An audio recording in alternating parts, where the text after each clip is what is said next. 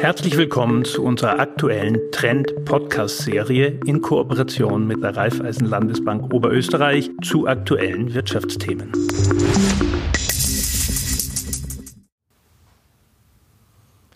Überschwemmungskatastrophen und gleichzeitig durch extreme Dürre ausgetrocknete Landschaften. Energieknappheit bei gleichzeitiger Verschwendung von Ressourcen. Wir stehen derzeit vor großen Herausforderungen und Fragen.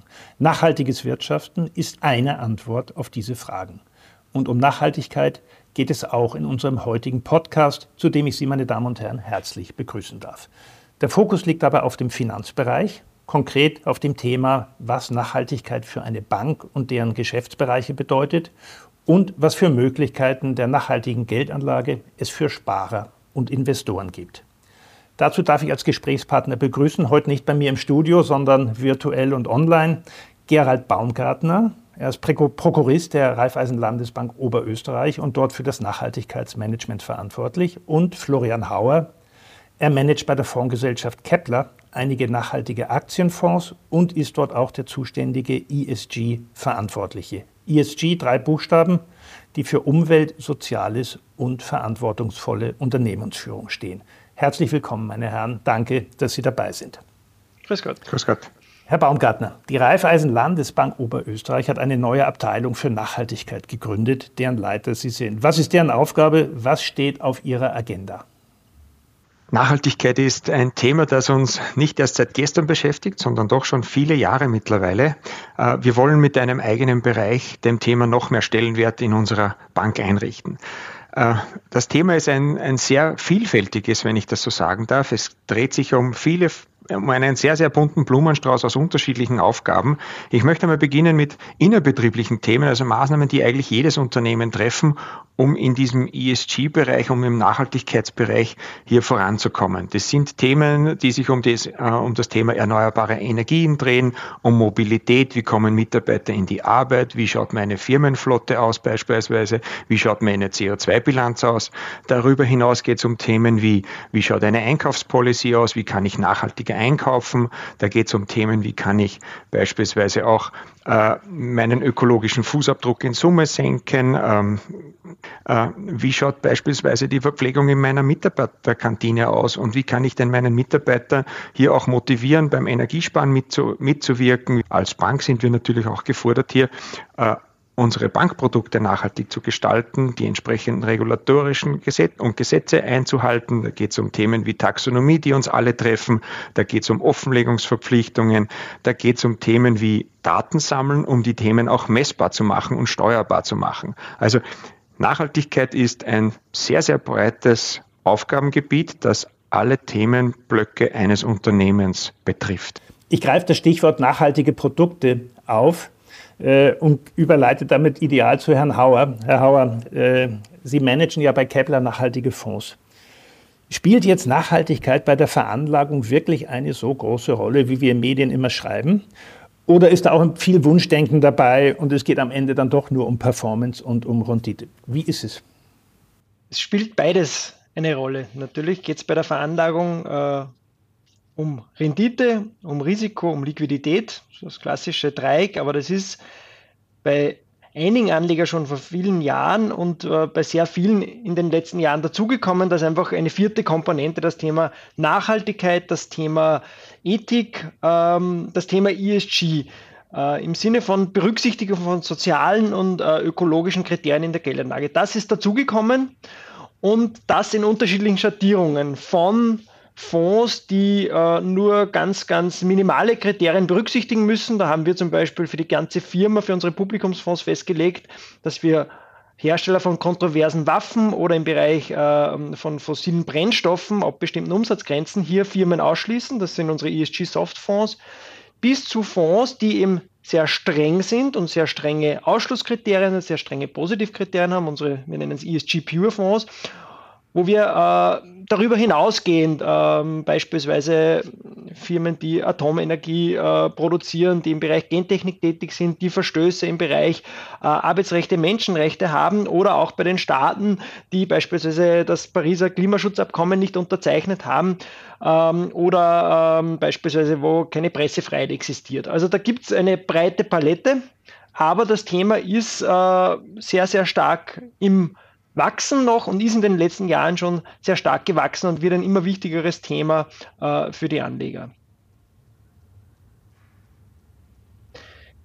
Ich glaube, dass es bleiben wird. Es wird äh, stärker differenziert werden. Also es ist einerseits ähm, die, die Betrachtung eben Risikorendite, speziell die Risikosicht, ähm, die, die für viele Anleger eine, eine wichtige Rolle spielt, dass man einfach ähm, erkannt hat, dass es auch Sinn macht, aus Risikogesichtspunkten ähm, nicht nur klassische Kennzahlen in der Analyse zu berücksichtigen, sondern auch Kennzahlen, die eben Umwelt- und soziale Themen oder auch das wichtige Thema Governance äh, berücksichtigt, dass das steht stärker im Prozess berücksichtigt ist, dass das eigentlich zu den treuhänderischen Pflichten eines jeden äh, Fondsmanagers, einer jeden, eines jeden Vermögensverwalters gehören muss. Und da ist es natürlich auch abhängig davon, was der Kunde will. Es kann ja auch ein Kunde sagen, für mich ist es wichtig, in Firmen zu investieren, die kritische Bereich, in kritischen Bereichen investieren und ich möchte, dass mein Fondsmanager, mein, mein Vermögensverwalter dort bei Hauptversammlungen äh, abstimmt und die Interessen einbringt, dass sich hier was tut oder im Bereich von Engagement, äh, Kontakt mit den Unternehmen aufzunehmen, dass man hier äh, Bewegung reinkriegt. Das kann auch ein Ansatz sein. Das ist jetzt eher noch nicht der Standardansatz, aber das ist was in die Richtung wir auch nachdenken und wo wir jetzt im,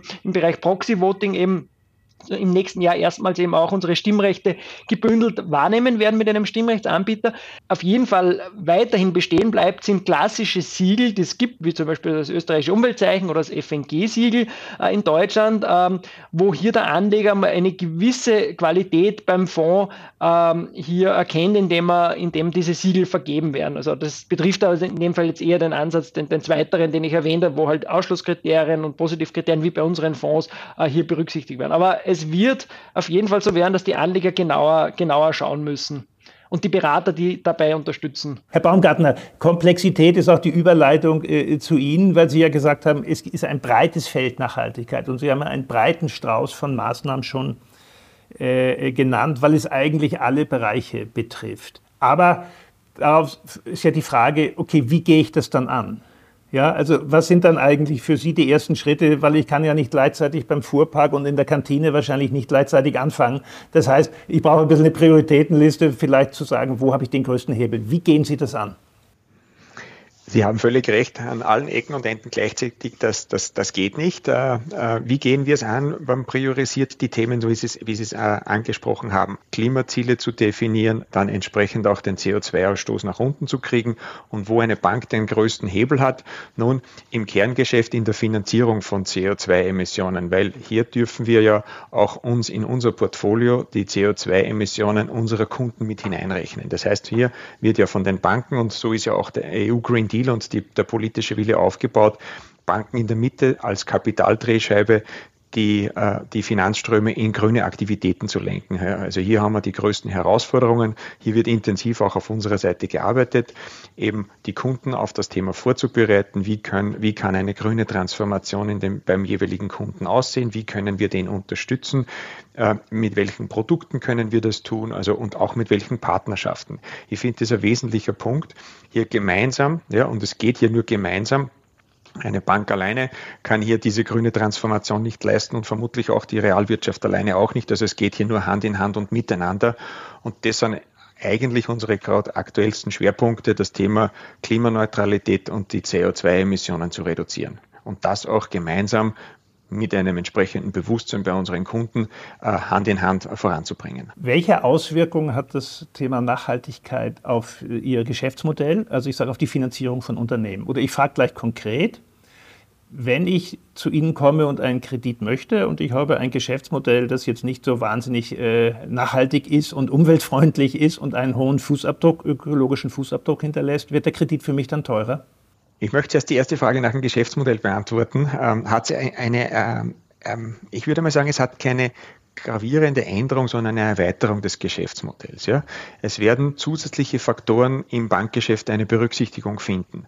Bisher haben wir uns stark auf die wirtschaftliche Situation eines Unternehmens konzentriert und eben daraus äh, seine Finanzierung abgeleitet und entsprechend auch bewerten können ja, und in das Risiko in, integrieren können.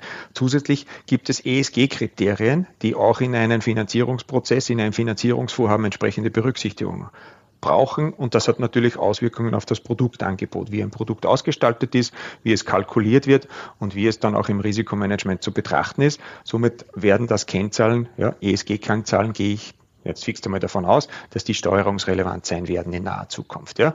Wir werden nur ein bisschen abwarten müssen. Ich glaube, wir sind hier am Beginn, ja, aber diese Dinge werden in unser Geschäftsmodell integriert werden. Die Frage ist, Sie sind ein nicht nachhaltiger Kunde und wollen eine Finanzierung haben. Nun, da werden wir Sie an der Hand nehmen und begleiten, um diese grüne Finanzierung voranzutreiben. Sie ist nämlich nicht nur für uns wichtig, sondern auch für Sie, um ein nachhaltiges Geschäftsmodell zu entwickeln. Wir wollen ja beide, dass Ihr Unternehmen und unser Unternehmen gemeinsam floriert und dass wir auch der Umwelt was Gutes tun. Das ist, glaube ich, dieses, dieses, ähm, diese, diese, diesen Fokus, den wir uns setzen müssen. Äh, und wir, wir werden hier gemeinsam mit Ihnen äh, Überlegungen anstellen, wie kann das Geschäftsmodell von Ihnen transformiert werden und das Risiko zukünftig möglicherweise keine Erträge zu erwirtschaften, reduzieren zu können. Ja? Investitionen in erneuerbare Energien, Investitionen in neue Maschinen, um die Produktion effizienter und energieneutraler zu gestalten, den Fuhrpark zu, zu elektrifizieren oder CO2-neutraler zu gestalten. Also da gibt es ja viele Aktivitäten. Kreislaufwirtschaft angesprochen ist auch ein wesentlicher Punkt, äh, um, um hier voranzukommen. Die Biodiversität, also die Flächennutzung. Also da gibt es viele verschiedene Aspekte, die wir nutzen können, um gemeinsam dann Ihr Finanzierungsvorhaben zu besprechen. Die Frage, schlägt sich auch in den Konditionen nieder? Äh, ich würde mal sagen, es beginnt sich in den Konditionen zu, äh, bemerkbar zu machen, und zwar aus einem wesentlichen Grund nach, nicht nachhaltige Geschäftsmodelle werden höhere Risikokosten mit sich bringen. Äh, da braucht man gar nicht jetzt groß Richtung ESG-Kriterien schauen. Wenn Sie jetzt ein Geschäftsmodell verfolgen, das jetzt aufgrund von den Gaspreisen beispielsweise nicht nachhaltig ist, dann wird das auch jetzt schon höhere Kosten für, sich, für Sie mitbringen, weil das Geschäftsmodell ja nicht langfristig ausgerichtet ist und somit die Risikokosten auch in Ihren Konditionen Niederschlag finden werden. Also ich gehe auch davon aus, wenn Kunden diese Transformation nicht mitmachen werden, wird sich das über kurz oder lang, das traue ich mir jetzt noch nicht sagen, das weiß ich noch nicht, wie, inwieweit das der Markt oder wie schnell das der Markt einpreist, aber ich gehe schon davon aus, dass in den nächsten Jahren Risikokosten im Speziellen hier äh, die Kunden treffen werden, die jetzt nicht an der grünen Transformation mitmachen werden. Mhm. Grüne Transformation ist das Stichwort, um nochmal zum Herrn Hauer zurückzukommen. Herr Hauer, Sie haben schon das Thema Gütesiegel angesprochen. Was mich natürlich interessiert, diese ganze EU-Taxonomie ist für den Privatanleger relativ komplex. Was aber wichtig ist, kann ich mich darauf verlassen, wo grün draufsteht, dass auch grün drin ist? Bei uns schon sage ich mal. Äh, Sie haben bei uns die Möglichkeit, äh, über die Tagesberichte die sämtliche Bestände eines Fonds äh, auf täglicher Basis einzusehen. Das heißt, Transparenz steht einmal ganz oben. Das ist auch, glaube ich, bei jedem Nachhaltigkeitsfonds sehr wichtig. Ähm, wir haben eben unsere strengen Fonds, die ich zuerst ESG Pure genannt habe, also das sind unsere Ethikfonds und Umweltaktienfonds mit eben dem österreichischen Umweltzeichen, äh, beziehungsweise die Ethikfonds auch mit dem FNG-Siegel zertifiziert. Also es sind Qualitätsmerkmale da, ist auch sehr transparent, was, was verstehen wir unter einem Nachhaltigkeitsfonds und was, ist drinnen und können das belegen. Sie haben vorhin einen sehr interessanten Aspekt angesprochen, nämlich äh, sozusagen das nachhaltige Fonds jetzt nicht immer nur heißen muss äh, Windräder und Solar, äh, Thermie und Photovoltaikmodule, sondern dass es auch die Überlegung gibt, okay, ich habe Branchen, die sehr hohe Emissionen haben. Ich sage jetzt mal Zementindustrie als ein Beispiel. Wenn wir die unterstützen bei einer grünen Transformation und die sparen überhaupt nur 10 Prozent ihrer CO2-Emissionen ein, habe ich wahrscheinlich einen Megahebel, der größer ist als 1000 Windräder, aber ist natürlich jetzt leuchtet nicht dunkelgrün. Gibt es ein bisschen eine Entwicklung in diese Richtung? Ja, auf EU-Ebene über die Taxonomie, wo genau solche Sachen ähm, auch reinspielen. Aber wie Sie gesagt haben, das ist ein komplexes Thema, wird erst in den nächsten Jahren wahrscheinlich dann für mehr Klarheit sorgen. Was jetzt äh, klassische Nachhaltigkeits- oder ESG-Fonds betrifft, muss man sagen, ist es schon der Fokus auf die nachhaltigen, die grünen Geschäftsmodelle. Äh, da ist aber auch ein großes Thema die Datenlage. Man muss hier entsprechend auch äh, Kriterien äh, datenmäßig zur Verfügung äh, bekommen, äh, da, dass man hier Fonds nach so einem Konzept managen kann. Und dann äh, ist es auch wichtig, dass die Medien eben auch da sehr genau drauf schauen, weil momentan ist es eben genau das, dass nur geschaut wird, was ist drinnen und wenn irgendwas drinnen ist, was nicht so passt, gibt es eine negative äh, Pressemeldung. Und insofern, wir haben jetzt momentan eher wirklich den Fokus auf die, die sauberen und Anführungszeichen Unternehmen. Nichtsdestotrotz ist uns klar, äh, wenn eine nachhaltige Entwicklung hier gelingen will, dann müssen wir auch andere an Bord nehmen. Wir sind da schon in Überlegungen, wie wir das machen können, beispielsweise eben mit Engagement, mit Proxy-Voting, aber auch, dass wir schauen, welche Indikatoren könnte es geben, die anzeigen, hier ist ein Unternehmen in einem Transformationsprozess und ja, wir, wir werden das auch in Zukunft äh, stärker berücksichtigen. Der Podcast heute ist ein wichtiger Anfang in diese Richtung, ja? Genau. Herr Baumgartner, nochmal zurück zu den Betrieben. Es kommt ja eine Flut von Regulierungs-, Reportingsgeschichten auf Unternehmen zu.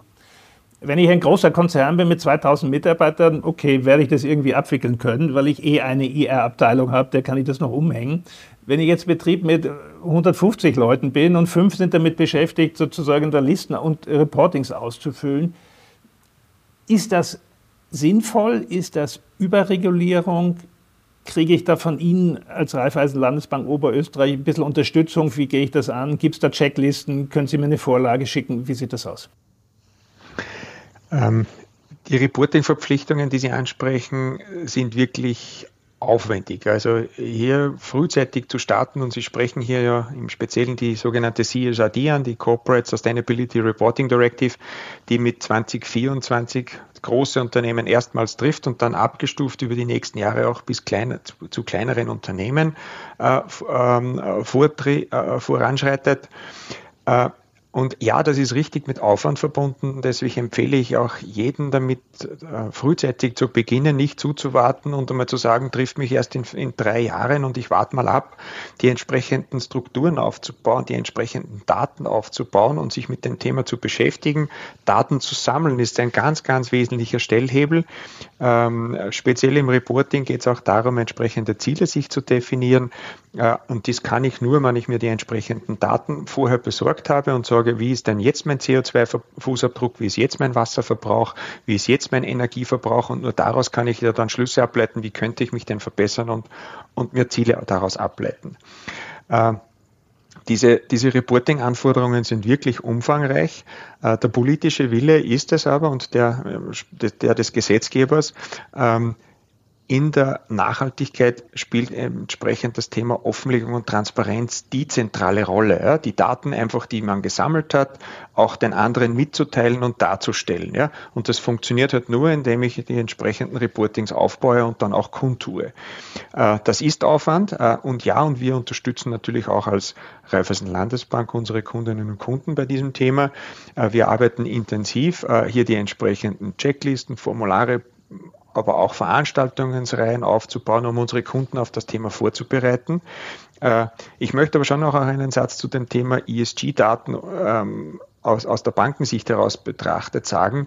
Es wird ähm, fälschlicherweise immer nur vermutet, nur wir Banken brauchen diese Daten, um eben äh, unser Reporting zu schaffen oder unsere ESG-Daten in den, in den entsprechenden Kreditprozess zu berücksichtigen. Da muss ich, ähm, da möchte ich auch ganz gerne auf das Lieferkettengesetz, das ein ja, in, in, welcher naher Zukunft auf uns zutreffen wird, können, kann ich derzeit noch nicht abschätzen, aber ist gerade in politischer Diskussion. Äh, in, in, Deutschland wird das Lieferkettengesetz ja sehr zeitnah mit 1.1.23 in Kraft treten. In Österreich äh, warten wir ja noch auf entsprechende Vorschriften, aber auch in der Lieferkette werden diese ESG-Daten sehr, sehr notwendig werden, äh, um eben auch dann bei der Lieferkette den CO2-Fußabdruck messbar zu machen. wenn das, ja. Entschuldigung, unterbreche, wenn das in Österreich, wenn das in Deutschland in Kraft tritt, betrifft das natürlich österreichische Zulieferbetriebe. Ja, so wird das sein. Also die Zulieferbetriebe werden hier vermutlich schon äh, erstmals mit diesen Themen in Kontakt treten. Es gibt dann auch schon größere internationale Konzerne, die nach ESG ihre Lieferanten beispielsweise auswählen. Und wenn ich da kein entsprechendes ESG-Scoring oder keine ESG-Daten vorweisen kann und auch eine entsprechende Zielformulierung und Verbesserungen, kann das sogar bedeuten, dass ich aus mancher Lieferkette äh, rausfliege und durch andere Lieferanten ersetzen werde, weil die beispielsweise das Thema der Nachhaltigkeit Nachhaltigkeit äh, besser in, ihren, in, in der Lieferkette bedienen können. Also es ist nicht nur das Thema dass wir Banken diese Daten brauchen, sondern auch Unternehmen selbst diese Informationen in der Lieferkette verarbeiten müssen. Und von der Seite her äh, ist es einfach extrem wichtig, rasch mit den Themen zu starten, keine Angst vor dem Thema zu haben, ja, einen ESG-Beauftragten namhaft zu machen, dem auch die entsprechenden Freiraum einzurichten, das Thema anzugehen. Und ich möchte auch noch sagen, äh, ein ESG-Beauftragter oder ein Nachhaltigkeitsmanager in einem Unternehmen kann alleine äh, gar nicht so viel bewegen, äh, das Bewusstsein bei den Kolleginnen und Kollegen zu schaffen, die Abteilungen äh, und, Bereiche mitzunehmen, die Mitarbeiter mitzunehmen. Das ist das Essentiellste, um die Themen einfach in die Breite zu kriegen. ESG ist kein Thema, das isoliert in einem Silo äh, in einem Unternehmen funktioniert, sondern ESG ist etwas, was in einem gesamten Unternehmen Einfluss haben muss darf, soll und muss, denke ich mir, um ein Unternehmen Richtung Nachhaltigkeit auszurichten. Mal mehr, mal schneller, mal einfacher, mal komplizierter. Aber ich bin mir ziemlich sicher, es geht darum, alle Mitarbeiter mitzunehmen, Sie haben jetzt schon einen sehr schönen Ausblick in die Zukunft äh, äh, gemacht, wie sich die Dinge weiterentwickeln werden in dem Bereich. Das würde ich abschließend gerne auch den Herrn Hauer fragen, bezogen auf den, auf den Veranlagungsbereich und auf den Kapitalmarkt. Wie wird da die Entwicklung weitergehen? Ich denke, dass das Thema äh, hier ähnlich wie, wie äh, bei der, auf der Unternehmensebene einfach weiter an Bedeutung gewinnen wird. Äh, es wird die, die Qualität der Daten besser werden, weil die Firmen sich, wie der Gerald Baumgartner angeführt hat, mit dem Thema äh, Sammeln von Daten zu gewissen Bereichen mehr und mehr beschäftigen. Dann kriegen wir als Veranlager bessere Informationen über unsere Nachhaltigkeitsratingagenturen ähm, beispielsweise. Insofern wird sich hier äh, auch auch von dieser Seite einiges tun und ich denke, dass das auch äh, bei den Anlegern das Thema, es ist bei den Konsumenten schon, denke ich, stark angekommen, das Thema. Und auf der Veranlagungsseite hat man es jetzt gesehen, dass das einfach den, den Anlegern wichtiger wird. Und darum glaube ich, dass das Thema auch äh, auf dieser Seite stärker wachsen wird. Und da ist es eben unsere Aufgabe, unsere Herausforderung, die zuerst schon angesprochene Komplexität, so gut es geht, zu reduzieren, den Anleger über die Berater einfach gut, gut informieren über die Produkte und auch aufzuzeigen, wie breit das Thema ist. Aber es wird immer wichtiger werden, eben aus den zu Beginn angesprochenen beiden Komponenten, einerseits aus Risikomanagement-Perspektive, aber auch aus der Perspektive, dass die Unternehmen einen Einfluss haben auf unsere Welt, auf unsere Zukunft und da ist auch über die Veranlagungsseite, über die, ähm, über die Finanzströme eine gute Möglichkeit, hier ähm, einfach einen Einfluss zu haben, zusätzlich zu der Möglichkeit, die wir eben in Zukunft in Anspruch nehmen werden, äh, die Stimmrechte auszuüben. Also ich glaube, dass das auf jeden Fall äh, auch wie es schon zuvor angesprochen worden ist, absolut keine Modeerscheinung ist, sondern einfach ähm, noch viel stärker ein Thema sein wird und noch viel stärker auch in die Details reingeschaut werden muss. Und daher ganz wichtig auch das Thema Aus- und Weiterbildung der Berater und dass einfach die Kunden äh, auch die kritischen Fragen ihren Beratern stellen, um genau äh, die Produkte zu bekommen, die, die für sie äh, passen. Ja, vielen Dank. Ich hoffe, wir konnten heute einen Beitrag leisten, hier um dieses Thema Nachhaltigkeit äh, etwas näher und etwas klarer zu machen. Herr Hauer, ich bedanke mich bei Ihnen. Herr Baumgartner, vielen Dank. Ich bedanke mich auch bei Ihnen, liebe Zuhörerinnen und Zuhörer, dass Sie heute dabei waren. Ich hoffe, es war interessant für Sie. Wir konnten Ihnen einige Informationen und Klarheit zu dem Thema Nachhaltigkeit bieten. Und ich würde mich freuen, wenn Sie das nächste Mal wieder dabei sind. Vielen Dank und auf Wiedersehen. Dankeschön. Wiedersehen. Auf Wiedersehen.